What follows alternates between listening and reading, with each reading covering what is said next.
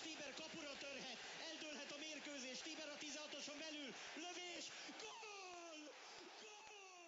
Welcome to the Hungarian Football International, the Hungarian Football Podcast. On today's show, we've got a bit of a Honvéd and Videoton special. We've got a Honvéd fan and a Videoton fan, and we've got our residential journalist, Chris Barrett from hungarianfootball.com. I'm going to introduce Gábi first. It's been a bit of a long time coming in getting Gábi on the show because we wanted him on earlier, but he's the editor of Hungarian Football and big Honvéd fan. Welcome to the show, Gábi Kovács. Thank you very much for having me, and hello everyone. Cool, and on the show as well we have a journalist from Rangado.hu, which is a good site actually, you should check it out if you've not before, and Videoton's website as well, he works for Videoton's website. Welcome to the show, Gábor Péter. Hi, thanks. And like I already said, we've got Chris Barrett on the show again, the residential connoisseur of Hungarian football, I like to call him these days. Welcome to the show, Chris. Thanks, Tom. Great to be back. All right, cool. Let's get straight into it. We'll start with you, Gábi, first. Did you ever expect Honvéd to be in this position? One game to go, no. Versus Videoton, and if they don't even lose, they win the title.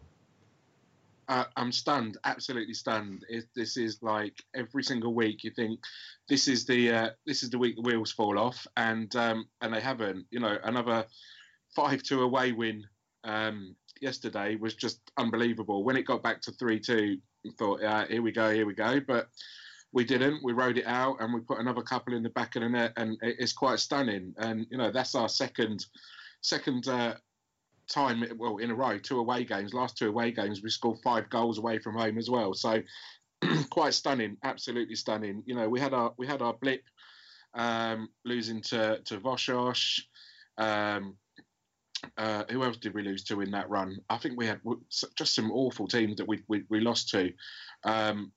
Diósgyőr was another one that we lost to in that run, and you know, you think, okay, so yeah, we've had our little bit of fun, but to be at this stage and to all come down to this, and you know, last game in the Bosic stadium as we know it is just simply incredible. I can't believe it. Yeah, it's quite funny, to be fair. Like you say, we expected the wheels to fall off.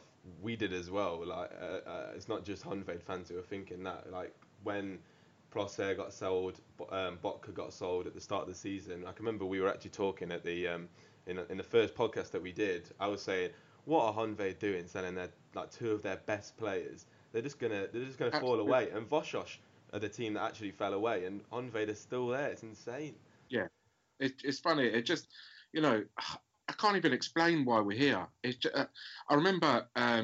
You know, not so long ago, we lost 3-0 to Videoton a couple of months ago, already at their place, and just the only thing that kind of like kept me going, and even when we lost to Friday as well, I think that was 3-2 or whatever it was, but just we don't stop, we just keep attacking. You know, it looks like we can concede at any minute, but we just keep going and going and going, and that mentality is just, you know, what's seeing us through. It's like, okay, you know, you're going to score, but, you know, we're going to score more than you. It's like Kevin Keegan football, without the dodgy hair. Yeah, no hair at all in this case. But the thing is with Rossi, like, he was here, I don't know, 3-4 years ago, and he wasn't even very good. And then they brought him back, and then he's like a miracle worker all of a sudden. Absolutely awful. That little period that we had with, you know, the Italian influence was horrendous. You know, one minute we were signing Del Piero. You know, it's just absolutely horrendous. That what a period that was. I think our last league finishes were like 8th, 9th, and 13th. And then you look at the sort of season before that, and we'd finished 3rd. But, you know, ironically, in that season when we finished third, it was Lanzafame that was, you know, a key man for us. And as it obviously turns out this season as well, he's one of the key players as well. Between him and Eppel, it's 26 goals between them. And that's all you can ask from your two up top, isn't it, really? Yeah, he seemed to have calmed down since his last time he was here as well. Obviously, there's that infamous scene with Leandro Martinez where he tried to take that penalty off him. And they got sent off in the process. Yeah, absolutely. And that typified everything that was, you know, going on at Honvéd. It's just, yeah, I'm still... Well, I don't think I can even be gutted if we don't do it. You know, it's just because it doesn't seem real. It really doesn't seem real. Not like, you know, it wasn't expected. We shouldn't be there. We know we shouldn't be there. We're punching way above our weight. But yeah, for us to sort of, you know, to throw it away, it would be like, right, okay, nice to be here. It's almost like a cup final. Get into a cup final if you're, you know, not fancied at all. Yeah, for sure. Peter, I guess it's a bit different for you. I can imagine you expected Videoton to be here, especially with a point in Henningberg last summer. Yeah, for sure. I mean, we have been in the hunt for like 7 years now, ever since Goranci has arrived to the club. And we always expect Videoton to be champions. But unfortunately, all those years... I think it's more like a disappointment for us. I mean, we only missed the podium for only one time in those years, but only crowned to be champions two times, and we fired the coach after both titles. So yes, we expected to be in the top, but I think after seeing Ferencváros having the title by 20 points margin, we expected to compete with them. And after we have seen them failing and struggling, we wanted to see the team winning by at least 10 points. And after the first match in February against Újpest, when we won by 5-1, we pictured the team at the top of the league around April and being champions five rounds before the end. So yeah, we expected to be on the top, but not with the Honvéd. Do you feel like Berg's had a good season? I mean, there's been a lot of inconsistency this year. Like you go on a run of games, and then you, out of nowhere, you lose one that, like, when you shouldn't be losing one. I feel like Videoton in the league are just by far and away the best, but they just don't seem to like put it in every week. Yeah, but I've just checked it yesterday that. It was a surprise for me as well that we only lost to Voshosh this spring. Have you ever noticed that? Because no. It's only one loss, and yeah, we struggled a lot against MTK and Mezőkövesd and a lot of other teams. And our only failure was because the coach Berg, I think, because you know we had the man advantage. I mean, there was 2 players sent off for Voshosh. And Berg had this idea not to substitute at all, and Voshosh did, and they got the lead like 1 minute before the game, and did so. So yeah, that was a disappointment. But yeah, if you look at our spring, it's not that bad if you look only at the results, But if you see you have seen those games as a Mezőkövesd especially, well, that was a disaster. And I think Honvéd won a lot of games by 1 goal margin and only one shot at on target. And against MTK and a lot of other teams and matches this spring, we had a lot of chances in front of the goal, but we couldn't convert because our only striker, or not only, but the main striker who is made to be the finisher, Szczepović, is not. He doesn't have the form this spring. I mean, during the fall, he scored 8 goals, and we had a real built up. Goals and this spring he's always falling over the ball and missing open chances. So yeah, that's it. Yeah, because you obviously saw Fetcherson in the winter as well, and Fetcherson scored I think 8 or 9 goals in the fall season, and then you brought in Marić from Croatia, kind of an unknown quantity. Do you feel like that was a bad decision to get rid of Fetcherson? Because like obviously Szczepović was playing well, but to have like one main striker and no real backup, I think it was a bit of a risk. I think the problem was not that Fetcherson left the club, because he wanted to leave, especially after we haven't negotiated a contract with him early enough. So this wasn't a problem. The problem was, we did not sign any kind of backups. I mean, Marić has been signed, but he's barely playing. So the lack of depth in our striker department is the real problem, because even though Szczepović has his struggles all through the spring, as I mentioned, he has to start because there's no real option behind him, because Marić barely played the game, as I mentioned also. So he's not in that form. He can be in that form. Yeah. Mm-hmm. Chris, for you, who have you enjoyed watching out of the two most, Videoton or Honvéd? Well, I've enjoyed watching both of them. I think it's funny, Peter, that you mentioned that, it's been weird that they haven't had a backup striker and maybe struggling a little bit. You know, they lead the league in goals scored with 65, which is funny thing. Far and above everybody. And so if Szczepović's not scoring, it's neat to see Garasi and Lazovic and some of these new guys step in, and even Stopera scoring twice in the last couple of games. It's just neat to see the entire team really come around. And I've really enjoyed watching Videoton this year. Again, this being my first real season of following and seeing where they came from last year. They were in second, but they were so far behind, obviously Friday being so dominant last season, but then also Honvéd stepping up, like you said, Gab, coming from 8th up to where they're at now has to be a dream, really for any supporter,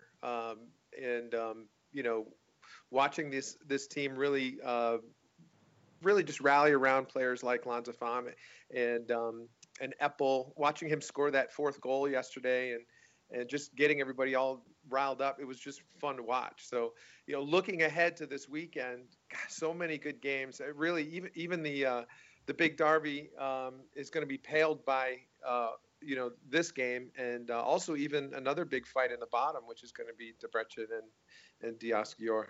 So, so much to look forward to this weekend.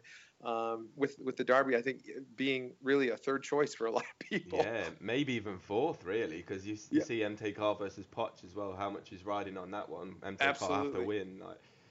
Well, and I will say this too about Poch. I mean, they're a team that's really kind of crept under the radar and really into my affections.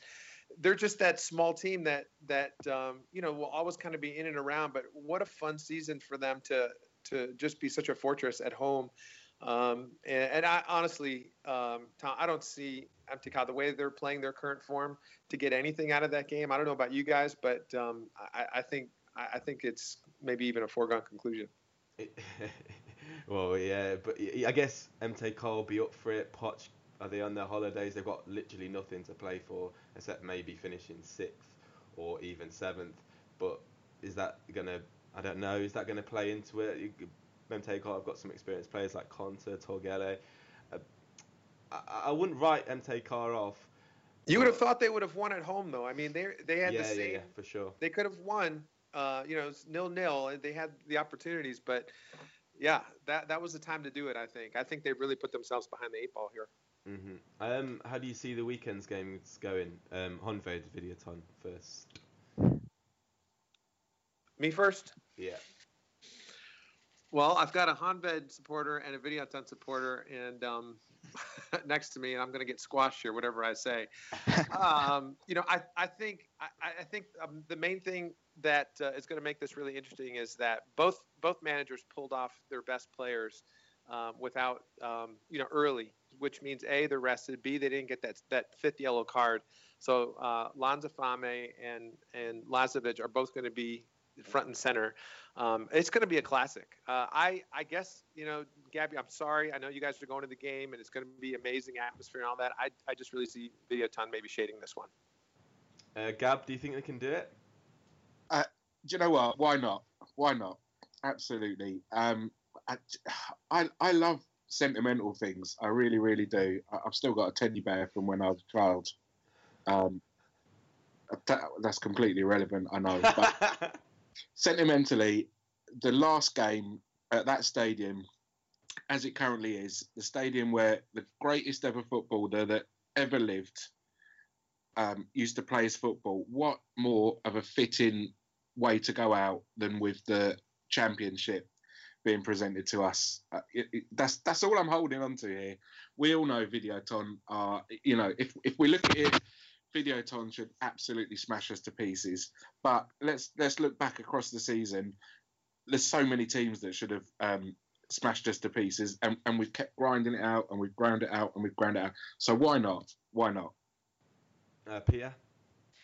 Well, I would like to answer with a bit of history here. We lost the championship of 89 by a so close margin. I mean, that was the only championship in Hungarian football's history which have seen draws finishing with penalty kicks. And Videoton has lost 5 of the 6 penalties which we had all season, and we became fourth in the league, even though that in the traditional 2-point for a win system and the 3-point for the win system, we would have been champions. But this way we became fourth, and now we can again lose a championship by a tiebreaker, which is very rare in all Europe. I mean, only two championships use this format What country are those?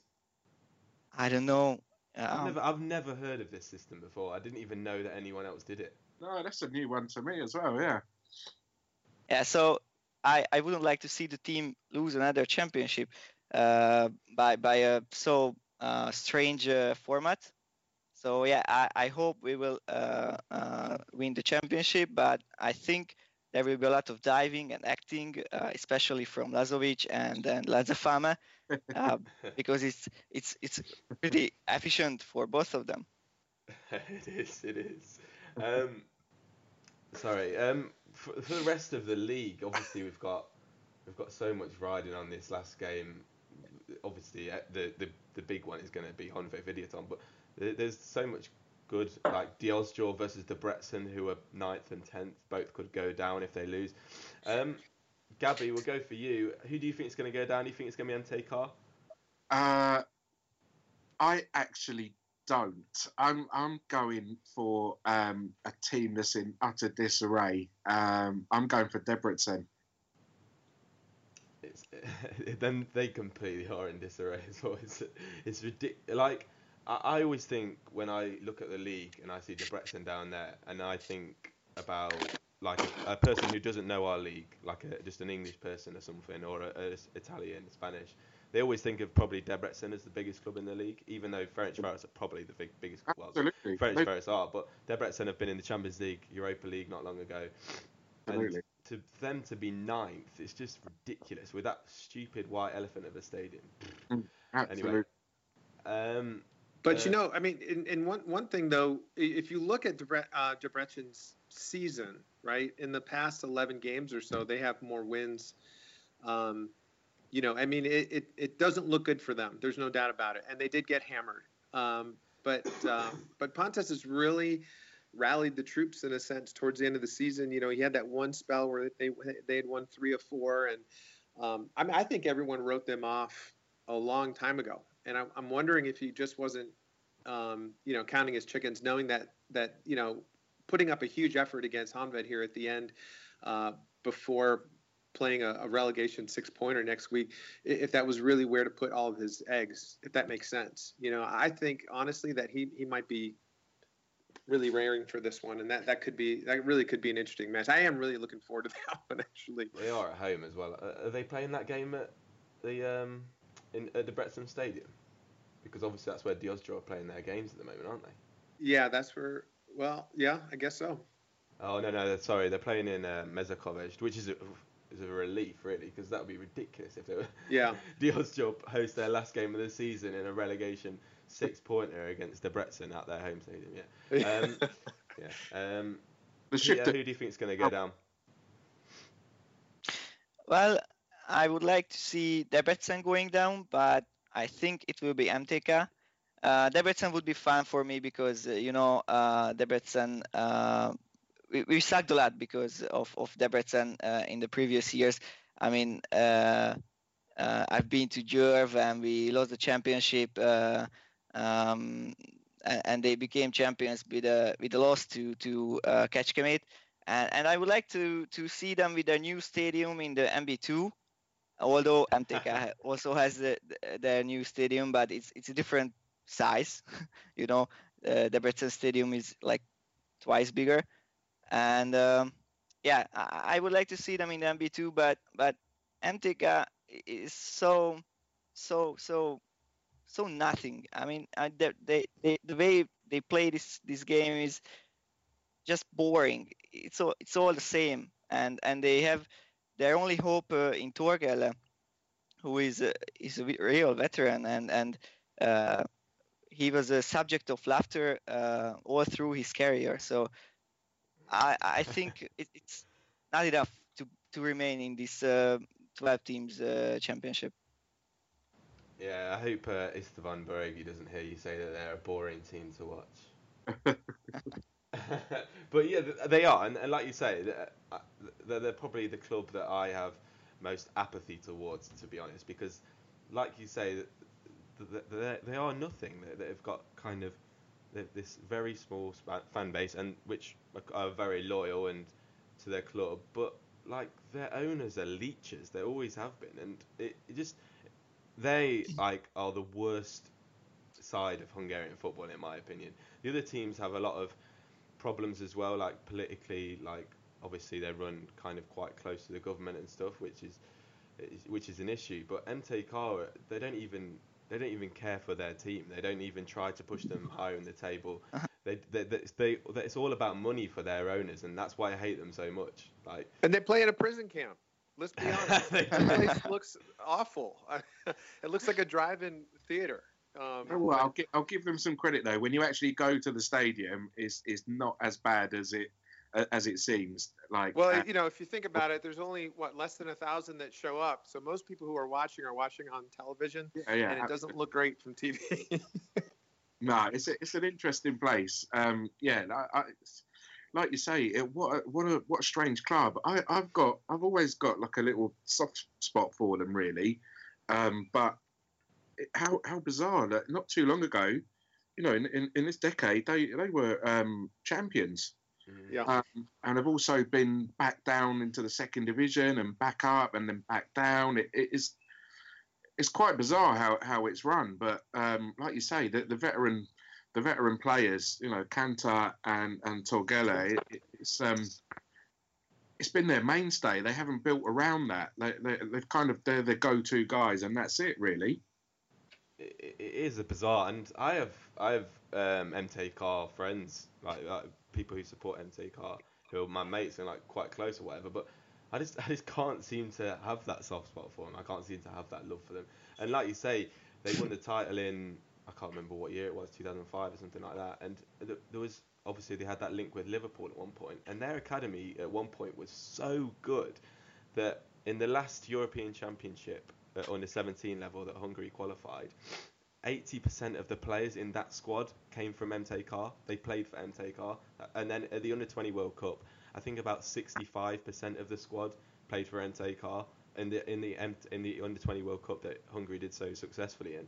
Like, they had the makings of like a fantastic team, and I guess there was advantages to have with linking with Liverpool, but they kind of sold their soul, and they sold all their best players. They didn't just sell like their best players to Liverpool. They sold all their best players to, like, for cheap and rubbish, like players to Dior and stuff like that. They annoy me. They really annoy me because they had the buildings of like to be a fantastic club, which kind of like to aspire to be like Ferencváros. Really, I'm not saying like they aspire to be like Man United. They aspire to be like a Ferencváros. Like they're a fantastic, successful club in Hungary, but they just throw it all the way every year. Yeah, so, but they have those players in the squad. Right now, I mean, who left? They returned like Vodnai and Nikazi, and yet they still play boring game, and they are on the verge of relegation from the MB1. Yeah, and from the rumours that you hear about, they obviously had Szabó László, who's doing a really good job at DAC at the moment in Slovakia, and apparently the reason why he left while they were in the top half of the table was because he was a puppet. He didn't want to be a puppet for the powers that be at the club, and now they've got I think Zsolt Tomási at the moment, who's their manager, and like they just employ puppets and they don't get results. I am actually surprised that they employed István Bareghi because he's such a like innovative, forward-thinking guy. I thought it was like beyond me that they'd actually go down this approach. I thought they'd just be like stuck in their ways forever, but. Anyway, that's a discussion for a different day, I reckon. We'll move on to the national team. We've got Andorra and Russia coming up. We'll probably go back to MV1 before we finish. We've got Andorra and Russia coming up. The squad got announced. The foreign players got announced, and Szoboszlai was in the squad. What do you make of that? We'll go for you first, Chris. The squad's been announced. We've got Barnabas Bej, Gogo Kocic, who I think I was speaking to Peter about it. Like, I might not have been. I saw him on Twitter anyway. That he gets in the squad and he doesn't even play for DAC and Slovakia. So I don't know what dirt he's got on Stöck. There's the usual suspects. Adam Nodge is in there despite not playing for ages. Steve is back in there as well. We'll go for Szoboszlai. What do you think to that? Being him being in the squad. Were you asking me? I'm sorry. Yeah, sorry, Chris. I got caught up in a bit of a. There's a lot. I'm going to let the other guys. Honestly, I've been concentrating so much on MB1 that I haven't even seen the list that's come out. Maybe you guys could talk a little bit more about the changes. I can name it for you right now if you want. There's only 17 here. Galacci, Magyari, Bej from Milahav, Long, Kocic, Kadar, Nagy Adam, Ákos Elek, Szoboszlai, Jujak, Dominic Nagy, Roland Shalai, Adam Gyurcsó, Zsolt Kalmár, Zoltán Stíber, Adam Zala and Tomáš Priska. No place for Marko Futács. We'll go for you then, Peter. What do you think to the squad, and what do you think to Szoboszlai in particular? I think it's too early for Szoboszlai. But when should we play him if not against Andorra and on a friendly? I mean, I suppose after the World Cup of 2018, there will be more or less competitive games instead of friendlies. Am I right? Yeah, that's right. Yeah. So that I think this is one of the last chances when we can build in so young players like Szoboszlai. So I think it's a bit early for him, but we should try to play him. And all in all, I think it's a complete squad. It lacks Nikolic, of course, because there will always be an excuse to leave him out. I mean, he won't be in the national team as long as he plays in America. I don't know the answer, but I'm a bit scared of the answer as well. So, yeah, but otherwise, I think, except Kocic, because, you mentioned the problems with him. But otherwise, yeah, it's more or less the same as the Euro squad, and we have the fresh talents like Dominik Nagy in the squad who became a regular at Legia. So yeah, I'm yeah rather satisfied with this squad. Yeah, I guess you say, like you say, it's kind of the same old really. Gab, obviously, I know you're a big fan of Niklic. Do you feel like Stork not playing him is kind of weird? It's a bit strange. Yeah. I don't. I mean, whether it's logistical or what, I don't know. But it is very strange. But then again, look at the form that he was in previously and was sitting on the bench. So. You kind of think what he actually thinks of him, and does his game suit what we actually want? It's a strange one, yeah. But just sort of on recent history, you can understand why he hasn't really. Maybe he has got that feeling that he doesn't want to waste players' time bringing them in from all the way from America for it, but Maybe it's the player as well. Maybe he's thinking, I'm absolutely on fire here. I need to stay here. I need to do my thing and don't need to be messing around, against the minnows of Andorra and a friendly against Russia. So, I'd like to see. It's hard. It's easy to read things in, isn't it? But I'd like to see what he's thinking of. And also with that squad, am I right in thinking we've only called up 4 defenders? They haven't added the Hungarian-based players in yet at the moment. I know, because I thought that. I was like, what? What's going on there? That's fair enough then. But hey, did Vinicius get called up now that he's Hungarian? The Hungarian-based players haven't been called up. Oh, they haven't. So okay. I don't know. I think he will be in the squad, I imagine.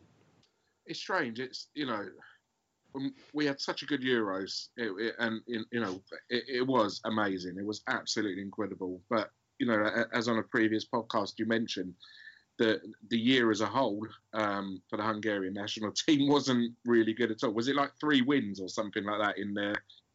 Yeah, I think 3 or 4 wins or something in the whole year. That was actually a stat by Bentex. Oh, really? Okay, but what do we do with the younger? I mean, he showed courage, before signing up, calling up Kleinheisler, and look what happened there. Maybe it's the same sort of thinking here.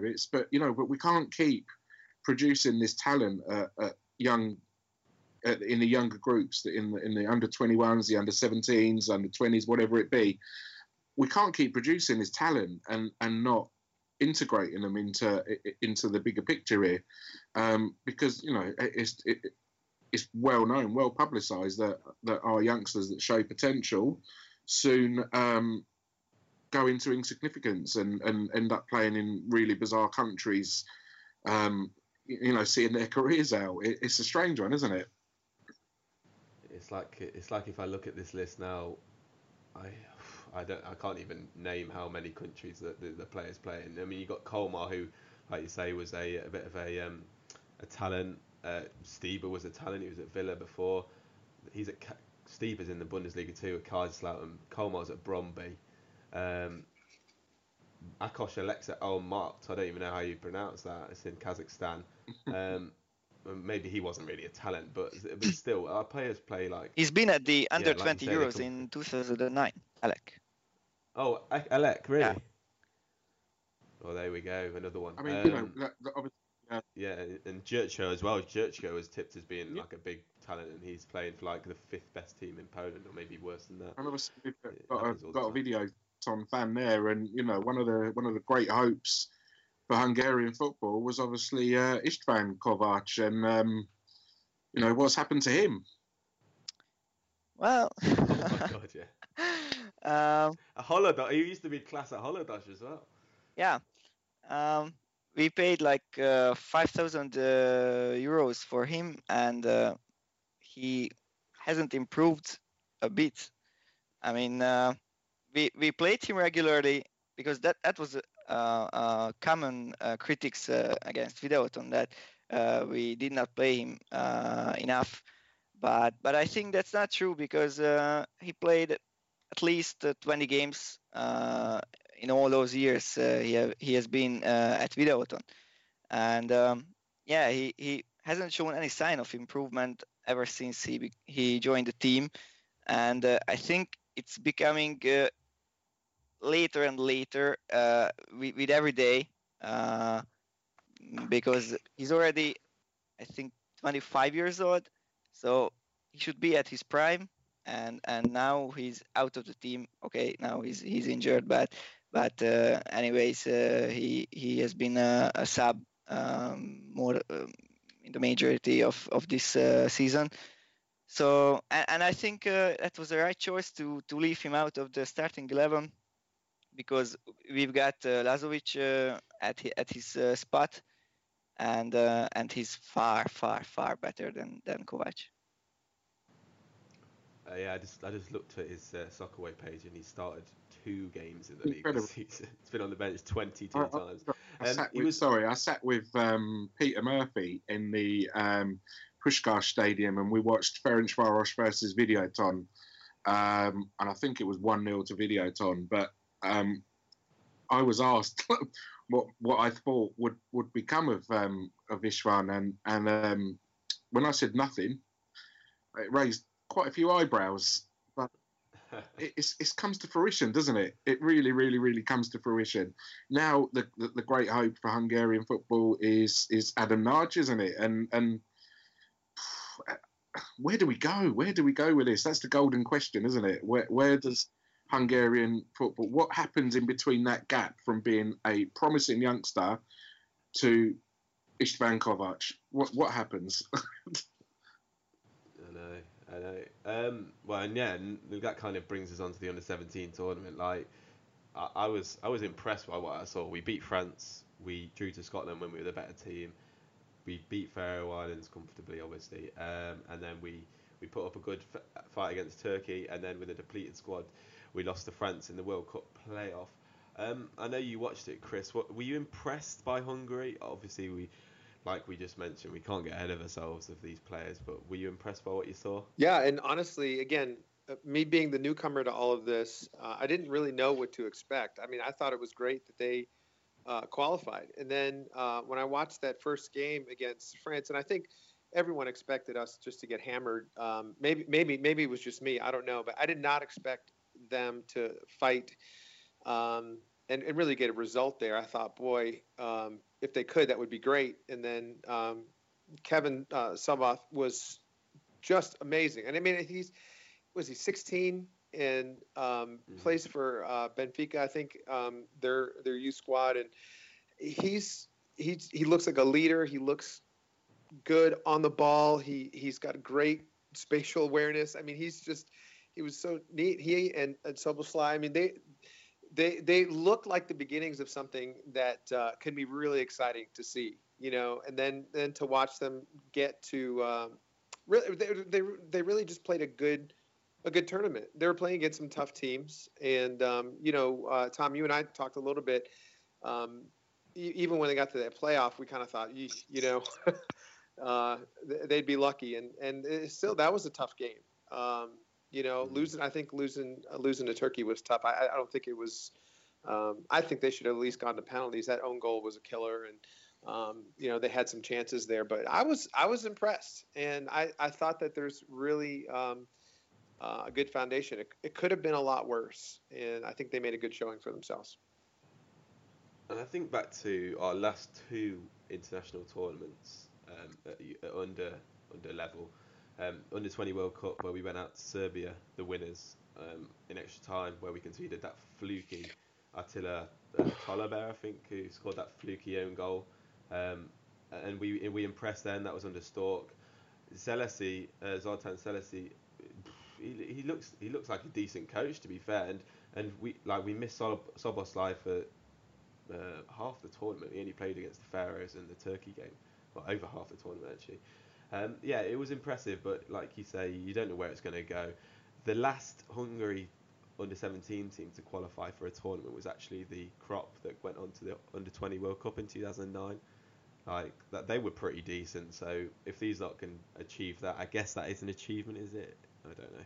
Is that an achievement, Peter? If they be as good as the under-20 crop, or do you think we should be aspiring for better than that? I think it's an achievement.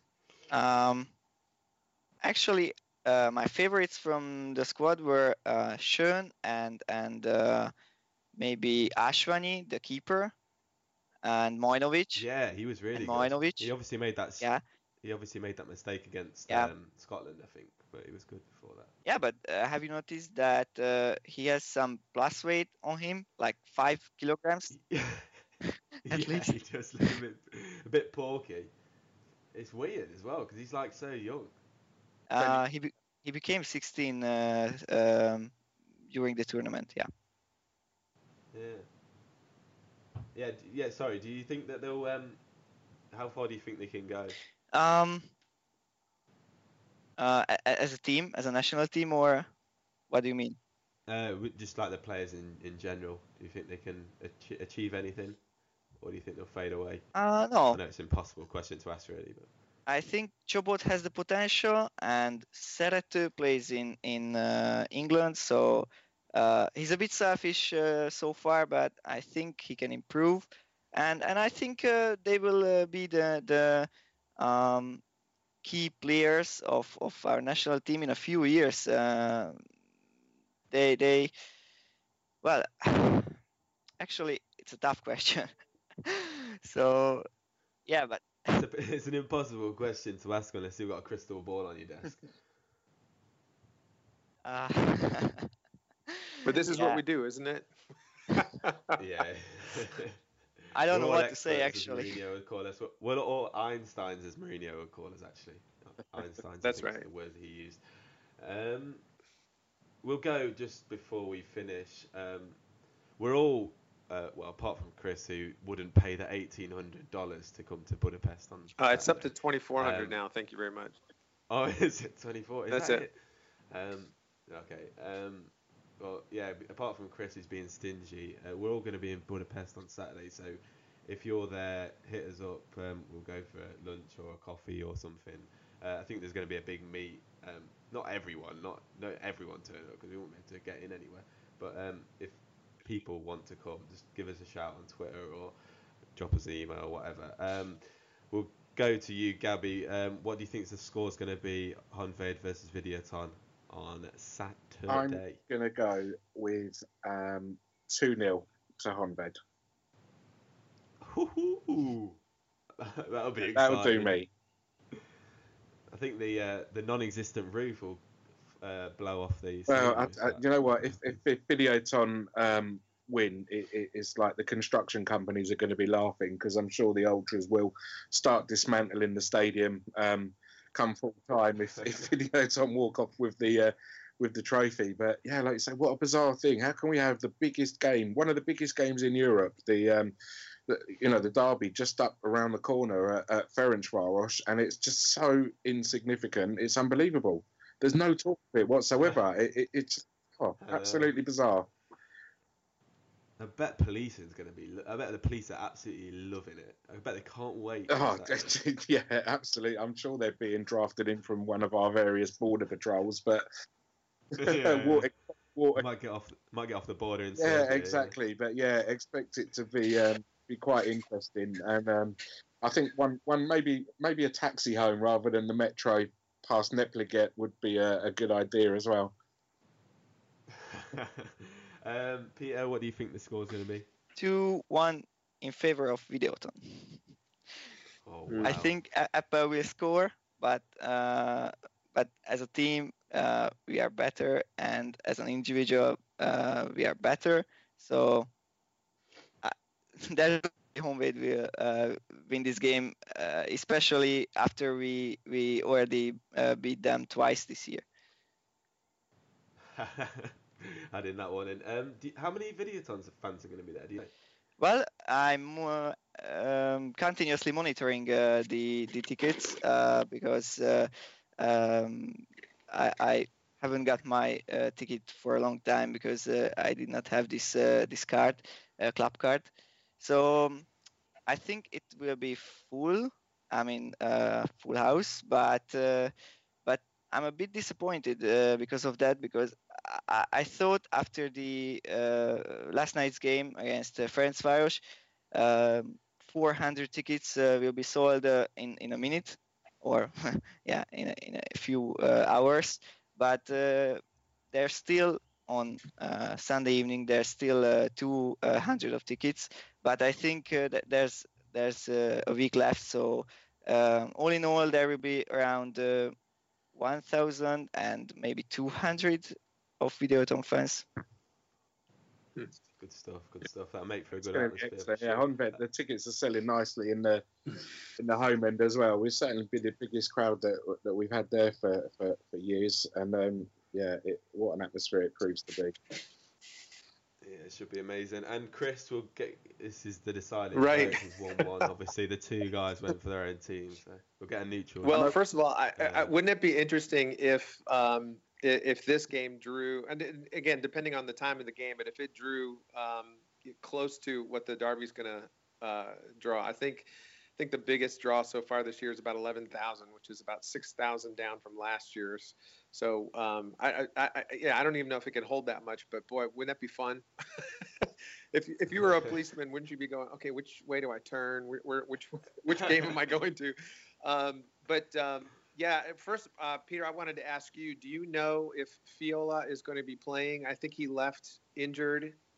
Yeah, that's true, but I don't know anything about on his status, so I don't know. Okay, well, and I get the reason why I asked that was Nego has been playing in a more advanced position with Fiola moving from left to right and them pushing Nego up, and I think it's been helpful for them really adding him up, you know, in that advanced position on the right side, and you know, if that's the case and he can do that, I see him putting in the game winner at about 81 minutes in a 2-1 real exciting game. I think Graf is an amazing keeper. I think those two goals he didn't see at all. That rebound was ridiculous. Anything that he sees, he'll stop. But you're just saying that because he might be listening. Of course. No, I mean, seriously, you saw the save penalty and some of the saves. I mean, he's been a standout this season. Yeah. I think he's been a huge part of their success. But you know, I think it's going to be one of those games, like you said, Peter, Gab. I mean, there's going to be a lot of play acting, a lot of I don't know who they're appointing for the referee for that game, but it better be one of the top ones because it means a lot, and I think. It better be handled well. There's going to be a lot of. I'm sure stuff. Gail will pop up with that when she knows. Yeah, I'm sure she will. You know, but that's the thing. I mean, if it's officiated well, you know, I guess I see Videoton shading at 2-1 too. It should be. Let me go back to the Nego thing for a moment, please, because the greatest invention of last year's coach Horváth Ferenc was that he played Nego as a right on the right wing, and Szónoki played behind him, I think. Mm-hmm. And when Berg arrived to Videoton, he just cleared this idea and put Nego back to the defensive line, and this was a horrible move, I think. And he needed an injury or a suspension or something like that to reinvent this thing and back Nego on the right wing, and I think the best would be if Fiola is missing that we play Szónoki as a right back, and otherwise he's the favorite player in the squad for me, and leave Nego on the right wing because he can do real damage in the attacks. And when he plays as a right back, there's always an empty space at his position because he's always at the opposition's penalty box. So yeah, he's pushing up a lot, isn't he? yeah. Well, he did put the ball in the net this week. It was just the wrong one. So Tom, I need to know though. What's your prediction?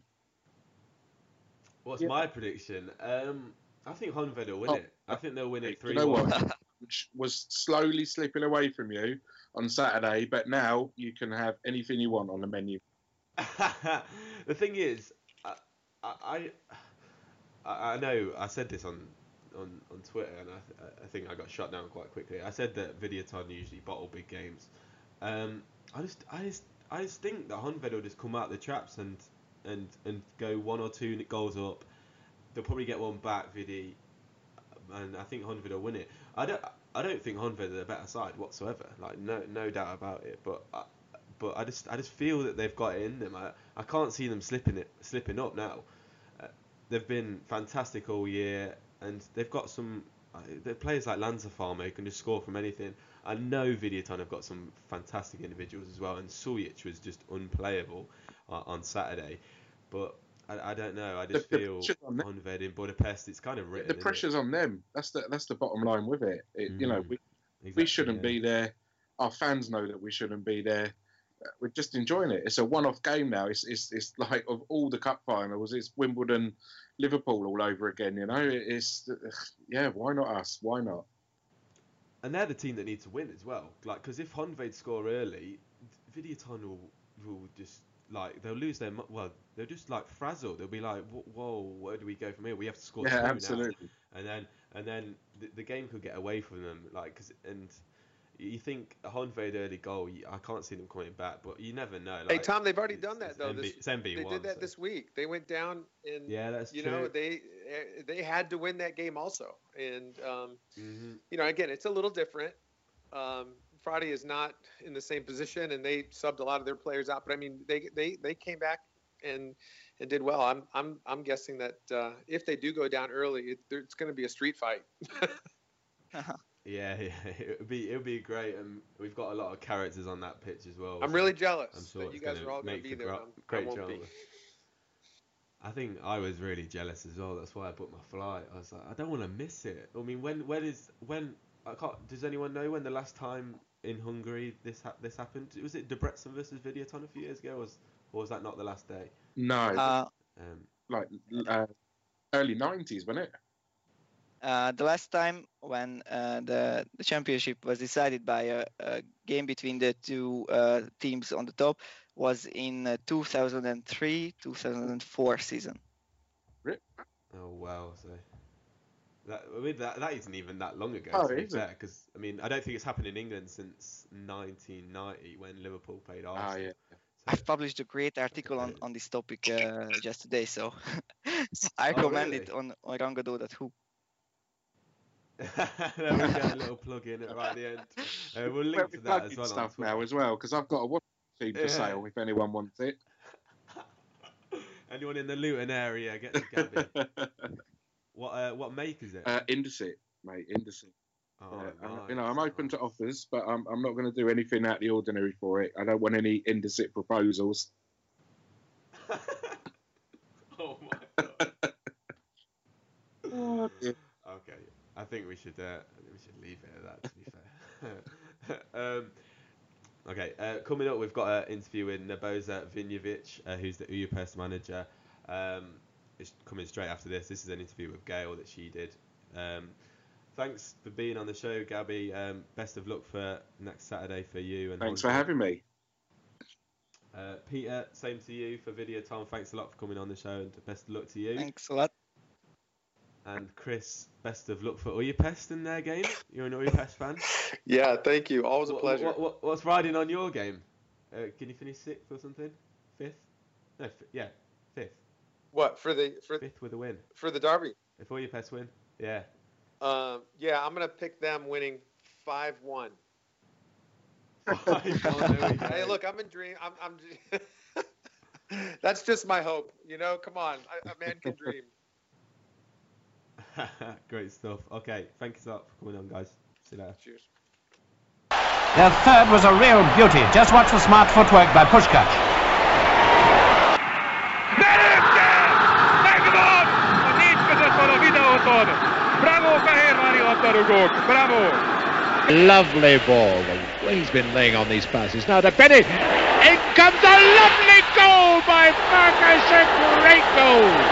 Right, good afternoon. This is Gail from hungarianfootball.com, and with me is Nebojša Vinović, manager of Újpest, who has very kindly agreed to be interviewed for the podcast. Good afternoon, Nebojša. Good afternoon. It's a great pleasure for me to be interesting for your listeners. Thank you. Thank you very much for agreeing to this. I won't ask how you are after the result on Wednesday. We'll go straight in for the questions, shall we? Yeah. Okay. Now, you spend every day 11 a.m. to 3 p.m. at the club training. So what is your routine on a typical day? Actually, I don't like routine, but there is some routine. It's training starts at 11 o'clock, but we are there every day 2 hours before the training, preparing everything. So that's making some plans for training, making everything be ready when the players are coming in. Also, it depends what happened days before, if we have a game or not. And after that, also we are summarizing training was good, okay, or we saw some problems on the guys, and automatically we are preparing the training for next day and to see what we can improve, and that's the idea on every day. So it's some kind of routine, but every day is totally different. It depends on the mood of the players, on our mood, on next game or what happened before. And sometimes it's stressful, sometimes. But mostly it's, we are trying to make good atmosphere, that's the most important for the good results. That's good. So you speak to people like sports scientists and that, do you, to analyse what's been going on?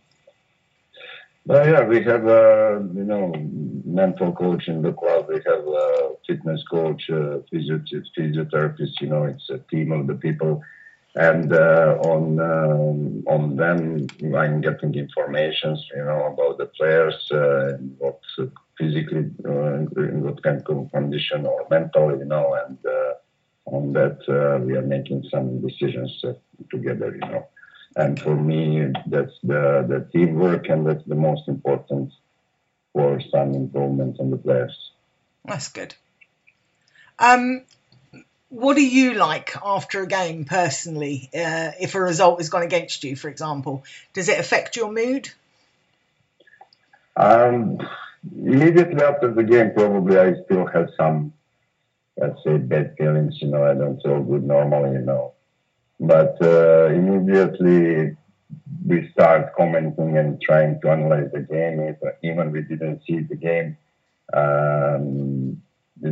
on video, or, that's the first opinion. And we try to find or some mistakes that we saw, or we try to find where was the mistake. And immediately, in one way, we try to think about the next game. And that's the best therapy for me after the games where the results were against us, and it's always made me better, when I see the mistakes, and that I'm sure that if we are fixing these mistakes for the next game, it will be better. And always I'm trying after the game to look forward, and I'm very optimistic on even after not so good results. Right. That's good. Yeah, because a lot of people get into a right foul mood, don't they? I mean, you yourself, and this is something I said to you when we were talking before we were recording, after a game, when you do your post-match interview, you are always so respectful. You come across very, very calm, very polite, respectful of your opposition, respectful of the match officials. And personally, I think it's fantastic. It's good to see a manager that way. I think it's sometimes it's very difficult, you know. But when the game is finished, it's finished, you know, and you cannot fix anything. So even if you were better, or if you deserve to win the game, but you didn't, you know what you can do about that. And I like to congratulate me, because maybe we were better, but on somehow they deserve to win the game, and that's something what I like to say. Then, you know, okay, like I said, it's sometimes it's very difficult to keep to be calm after the game, but like I said, it's finished, and what can I change? You know, also, I think that every manager, it's somehow he represents not only himself, you know, it's a club and the tradition of the club and all the people in that moment when I'm giving my interview, you know, I have not only myself, it's a bunch of the people, fans and everyone who is connected to the club. Now I represented that. And because of that, sometimes I behave like that. Not sometimes, I try to behave mostly, you know, and that's how I see my job. It's not just personal, you know, that I lost the game, you know, or I won the game. So it's a teamwork, but not only by team on the pitch and the people from the staff, all the fans and everyone, you know, and I'm representing all of them. Well, that's a very refreshing attitude, to be honest. And I have to say, you represent your club very well. Thank you. You're welcome. What do you think is the reason behind the physical disadvantages, you know, like pace and stamina, of the Hungarian-based players, as opposed to some of the some overseas-based players? Take England, for example. What you saw here in Hungary, we were a little bit surprised. I mean, me and my people from the staff, you know, because fitness coach is also from Serbia and physiotherapist. And I think that many Hungarian players have much better pace and stamina, you know, than we saw when they came on tests, you know, and they have much bigger potential, you know, but they are not... I must say that, you know, that they are not always trained in the best way, you know. Right. And I think that we improved a lot. That's actually first my fitness coach and the team together, that we improved them. And sometimes they are making advantage, and that's a little more professional work, and that's, I think, that most Hungarian players are missing. And on that, they can be much better. So, I mean, this is something then that can be pushed further in the future, isn't it? The continual improvement and evolvement of, yes, of Hungary. I don't think so only on this, you know. I see a lot of effort from not only from the Football Federation, also from the government and everyone, that they try to improve the Hungarian football. They invest a lot in stadiums, and you know, but now I think the next step is investment in sport, not only in the players, also in the sport workers, mental coaches, fitness coaches, you know, with good education, and then they will make that step that I think in this moment is missing in Hungarian football, and with that they will be closer to the, not to the top teams in Europe, but they will be on a much better level than today. Mm. I mean, as you know yourself, it starts with what you're taught as children, isn't it, at grassroots level? So if you haven't got a good base to which to build on, it's quite difficult to build just at the top, isn't it? Yeah, that's one of the most important things, I think. The coaches who are working with the young guys also, you know, to give good education, that after on that we can, the coaches from first division, second division, we can build and we can improve the players on the maximum level where they can. Mm. So with that in mind, what kind of methods do you think are possible to develop a player's tactical intelligence?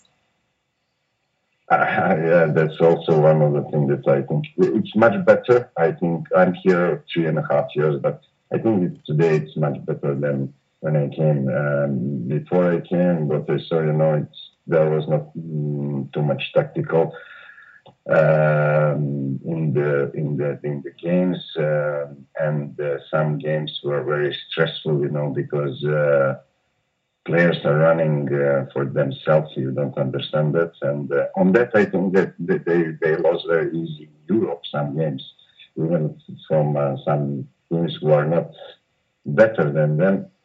And in the last 3 years, I see a big improvement, but still it's not. There is some special methods. I think, like I said, education of the coaches also it's very, very important. But not only education from federation or from some schools, also they must work on themselves, And if they improve themselves, then it will be much more easier for them to improve the players. Mm. Tactical intelligence, also selection of the players that you are choosing after, it will change your thinking about them, and then I think in selection and everything will be much better. Okay. What's the youth system like at Újpest? And, comparing it to other Hungarian academies, have you got a good youth setup? Or are you working towards a good youth setup at the moment? With the youth? Yeah, the sort of under 16s and under 18s and maybe even younger.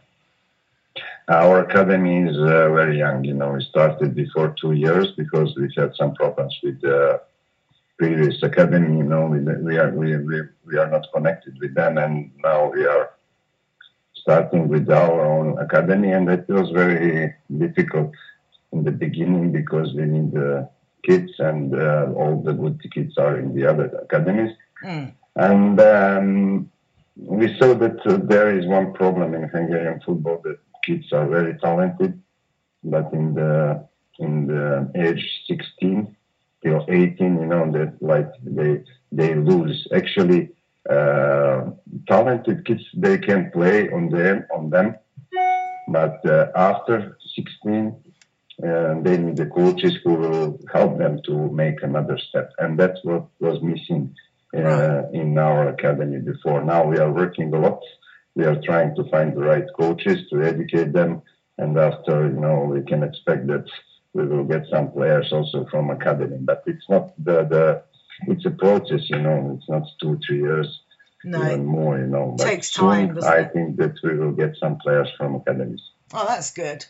Do you get involved with that yourself, or do you just stick to the first team? Not only me, almost all staff, even mental coaches and, fitness coach, and everybody is working on that. Like I said, it's not... one-man job or two-man job. We are trying to work with the coaches from academy under 16, 17. We are talking. We are trying to help them. Also, we will help to us if we help them. And I think that soon everybody will see results from our academy. I mean, from my point of view, just as somebody who's never worked in the area.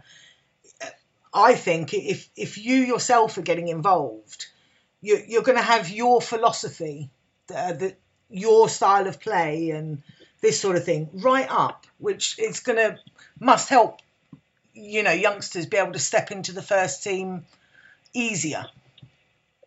Actually, my philosophy is coming at the end when these kids are coming to the first team, when they are with seniors. But before that, the basic things, what they have to learn and how they have to be trained. It's not my philosophy. Mm. You have some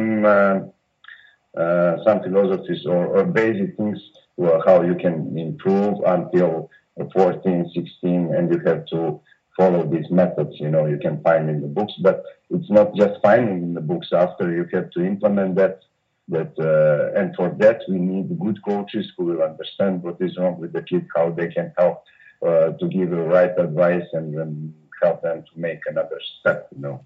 Yeah. And before, I never was so involved in the academy, you know, because the job of the manager, you never know, especially in these regions, you know, and you can be here 6 months or 1 year, or, you know, you are always expecting after a few bad results that you are out. Yeah. But here I felt, you know, actually I always try to think like that, but here I had, and I have a chance now to think on the long terms. Maybe I will be gone after 6 months or 1 year, but we are making really, I think, good plans for the future. We are thinking of the long terms, and I hope that I will be here long enough to see results of working with the Academy of Újpest.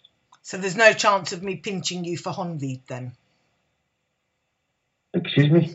I said there's no chance of me pinching you for Honvéd then? No chance. No chance? Oh. No. All right then. I'll give up on that one then. Yeah, okay. What tactical innovations have you noticed in the MB1 lately? And what resources do you personally use to improve yourself? I said about tactical innovations that before there was not so many tactical, even in the first division, but now I can see that generally MB1 is, especially MB1 is improved in that, you know, because now we have only 12 teams and so much more quality in the first league. I see the coaches, we have also some coaches from abroad, and they brought something from Germany, from England, from, you know, I see that they are pretty well educated on that, and I saw a lot of improvement. Me personally, I'm by watching the games, by talking to the colleagues, by reading, and I'm trying to improve myself. Also, many times I learn from my players, you know, when they do something good or something bad in the game, then I see, and that gave me an idea, you know. Yep. Now I'm more trying to improve myself in analyzing my games, in analyzing my games with my team, and then we are trying to find together some solutions how to improve. You know, basically 4-2-2, 4-3-3 systems, and tactical. Some ideas everybody knows, but it's a question how you can implement that on your team, how you can improve that, you know. And like I said many times, we are learning from our players how they are handling some situations, and on that you are getting an idea, and you are still making your own philosophy. I am in the ages, you know, that now I have my own philosophy and I'm going with that. And when I started, I have my course, and that's still, it's not finished, you know. I'm still trying to improve that. That's good. I mean, I know you said earlier that the one main thing that you do is focus on the next game straight away and look to how you can improve the game before's performance in the next game. So, I mean, that's good. You need to always strive to improve, I think, don't you? Now, you mentioned there that the less number of teams in the MB1 has helped. Do you think that will also strengthen the chance of Hungarian teams in European competitions? Yes, I'm sure that it will strengthen the chances of having Hungarian teams, and that's missing, you know. Who will be the champion and who will win the cup and who will play the Europe is just one step, but what you will do, and will you stay in some, let's say, UEFA Cup, you know, it's Eurogroup. That's for me most important, and all the investments what the government and federation are doing. It's not just for Hungarian football in Hungary. I think that they want to see the clubs and national team playing in the important competitions, you know. And I think one of the things that will help a lot is that sometimes the teams are naive, you know, and that was coming from tactical plans what they had before. Now it's better, and I hope that soon we will see some Hungarian teams in UEFA groups, and that they will at least play more than 2 games in Europe. Yes.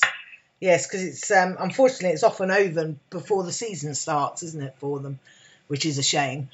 I mean, obviously the guys at hungarianfootball.com, we watch all of the teams in Europe, and we get excited every season that, you know, this season we're going to see a Hungarian team go on and make the finals or something, and they don't even make the start of the season.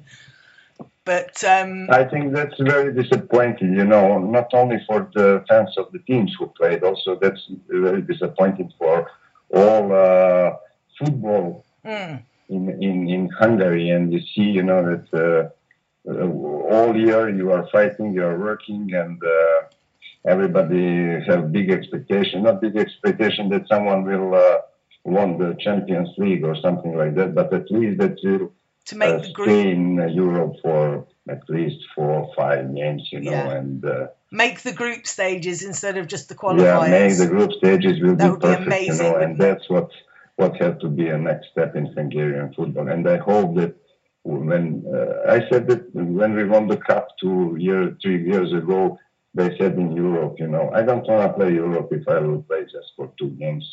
We are still not ready, you know. Yeah. And when we are going there, I hope that we will be ready. Hopefully we'll find out later this year after winning this year's cup, hey? I hope so. I mean, one thing I've noticed with the Hungarian Football Federation is they introduced it last season where they've started to move domestic games so that Herr Stork has 2 whole weeks with the national team. How do you find that as a manager? Is that good for you?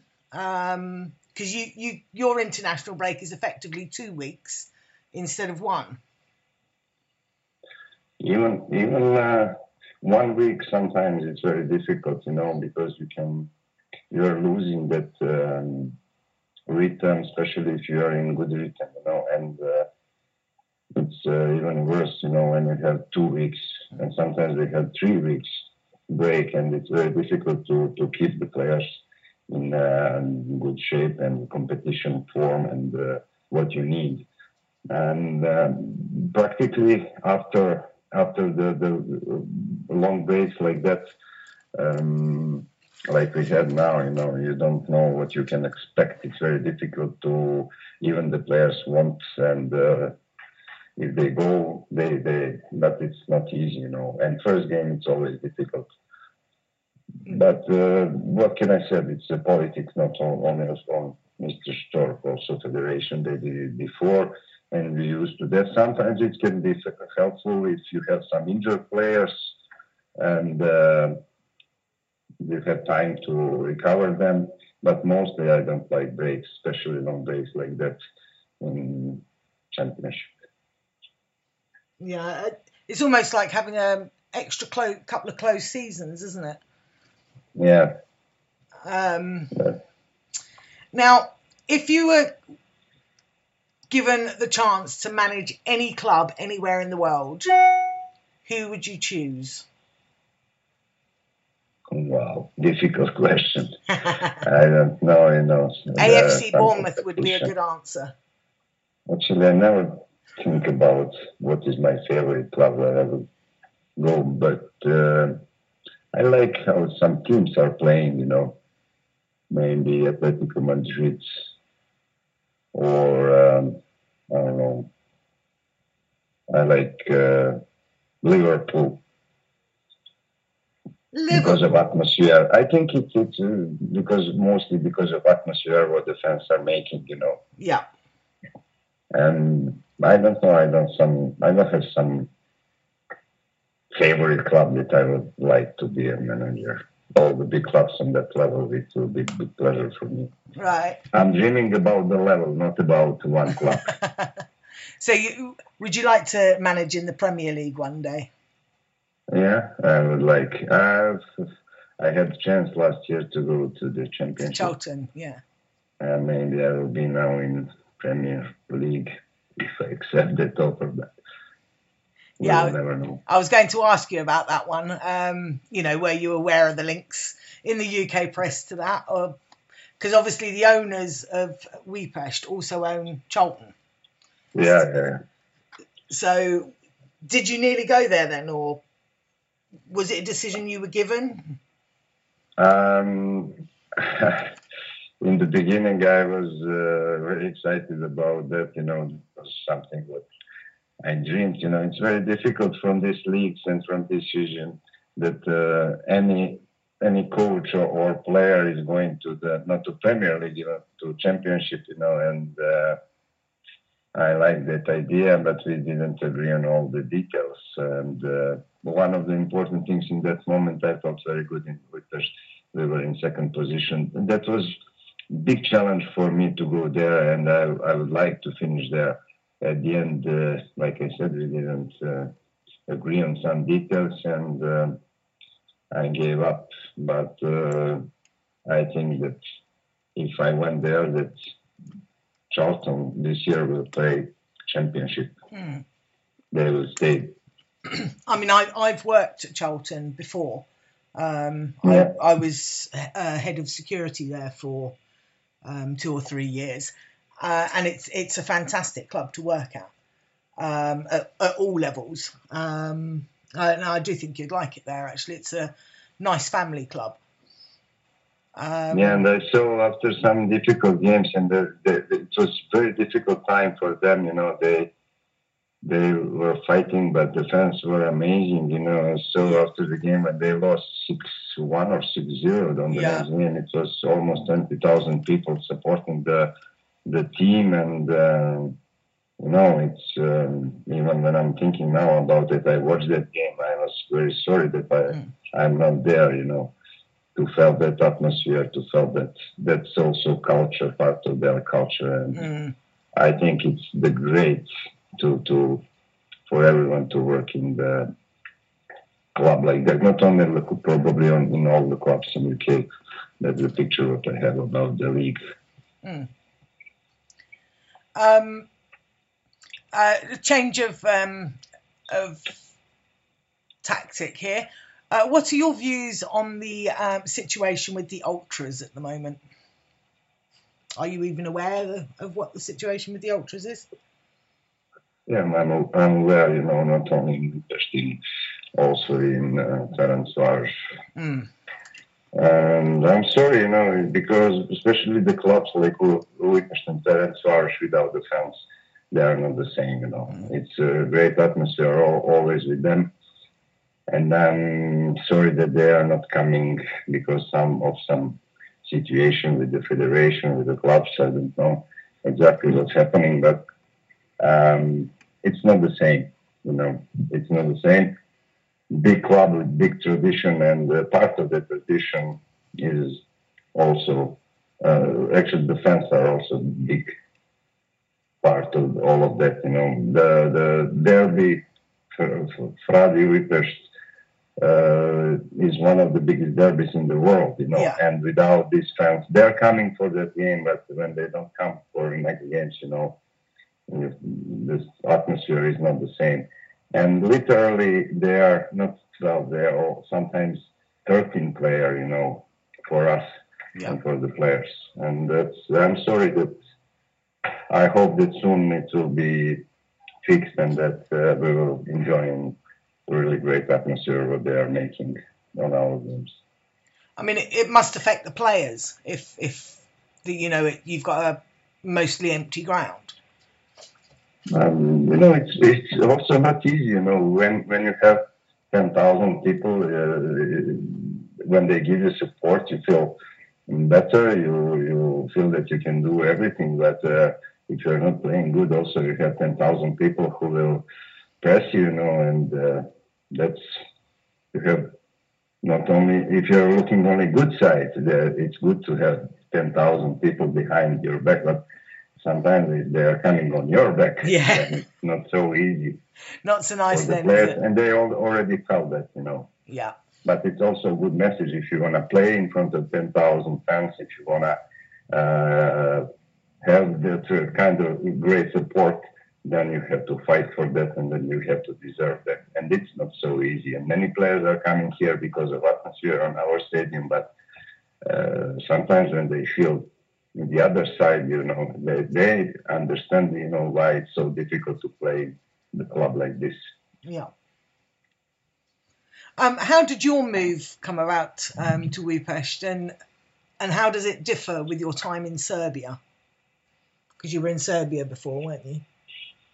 How did I move? I trained some clubs in Serbia and Montenegro. I had some success, and some of my ex-players, they recommended me to one agent, and he had in that moment good connections with Újpest. And some scouts from Belgium, they checked my games, and they said that I'm the right guy for Újpest, and that's how I finished here. Yeah, and you enjoy it? Yeah, I enjoy it. I didn't expect that it would be so long and so good for me. I hope also for the club. When you came, you had the perfect start. You had wins in your debut cup game, a win in your debut league game, and of course that season you went on to win the cup. So how much was it of a disappointment was it that you'd won the cup but you weren't able to qualify for Europe because of the punishment? It was not a big disappointment for me. Like I said, we were not ready in that moment to play in Europe. I would like to play. And I played before with some teams, Euro games, and it was pretty good, but I had a team always for 1-2 years, and then I knew that at least we cannot embarrass ourselves. In that moment, Újpest was not so good, We won the cup, we were a little bit lucky, and also we played good the most important games, but in that moment we were not ready for Europe.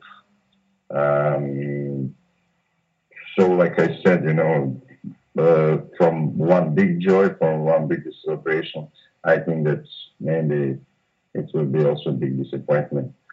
For me personally, because I don't like to lose the games and I don't like to let my team look bad. No.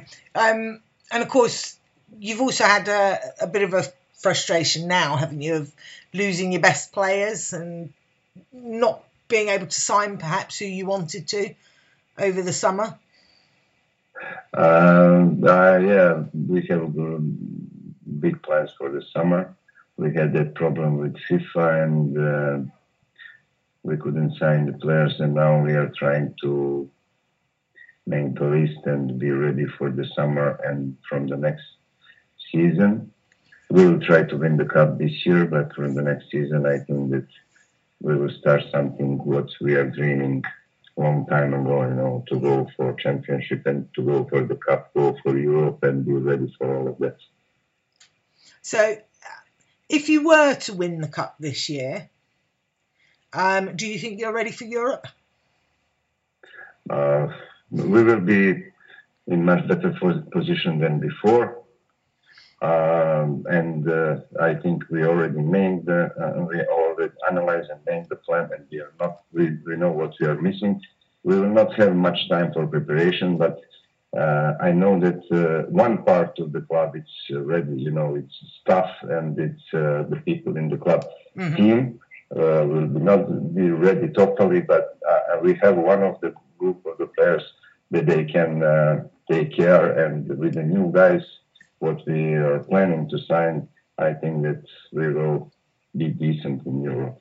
That's good. Because, I mean, I know in your interview on Wednesday night after the game, you basically said that some of your players had let the pressure of a big game get to them. So, I mean, that's obviously something that I assume you'll be working on, that trying to avoid. Yes, and that's when I said that we are not ready for Europe. That's one of the facts. You know, you have to be able to handle the pressure, you know, and pressure you have all the time in the club like this. And it's not about the quality. If I see that we are not playing good because of the quality, our quality, it's okay, you know, we are making mistakes. But if I see that it's on the mental side because of the character, then that's make me very angry, and I don't like that kind of things. And especially because I know that some of my players can play better, you know. They have much bigger potential, and what I'm asking from them is just give your best, you know, and after, if you're losing, if you're winning, it's not important. But after the game, I don't want to be sorry, I don't want to cry that we could, you know, if we could, we should do that in the game, and after we don't need to be sorry. And on that, I know that the next game will be better. And on that, I was very disappointed after the last game against Russia, because I saw that we could play better, that we could win the game. And some of the guys, they were not ready. That's always my mistake, you know, if they are not ready. But sometimes they look okay. And after 5 minutes, you see that something is wrong. You don't know why, what's happened in their heads. Also, it's a big experience for me and my team, and then we start looking for the reasons why the approach was not the good, why we were surprised by that. We were thinking that they are ready, but actually you never know, you know, the players are sometimes very strange. It's the young guys, some of them are nervous, some of them are stressed, some of them feel the pressure, you know, and what I like, what I'm trying to find, it's always the players will handle the pressure in every moment and be able to give their best performance. Okay. And the final question for you, you'll be glad to know. What would be your ultimate ambition for Újpest while you are the manager?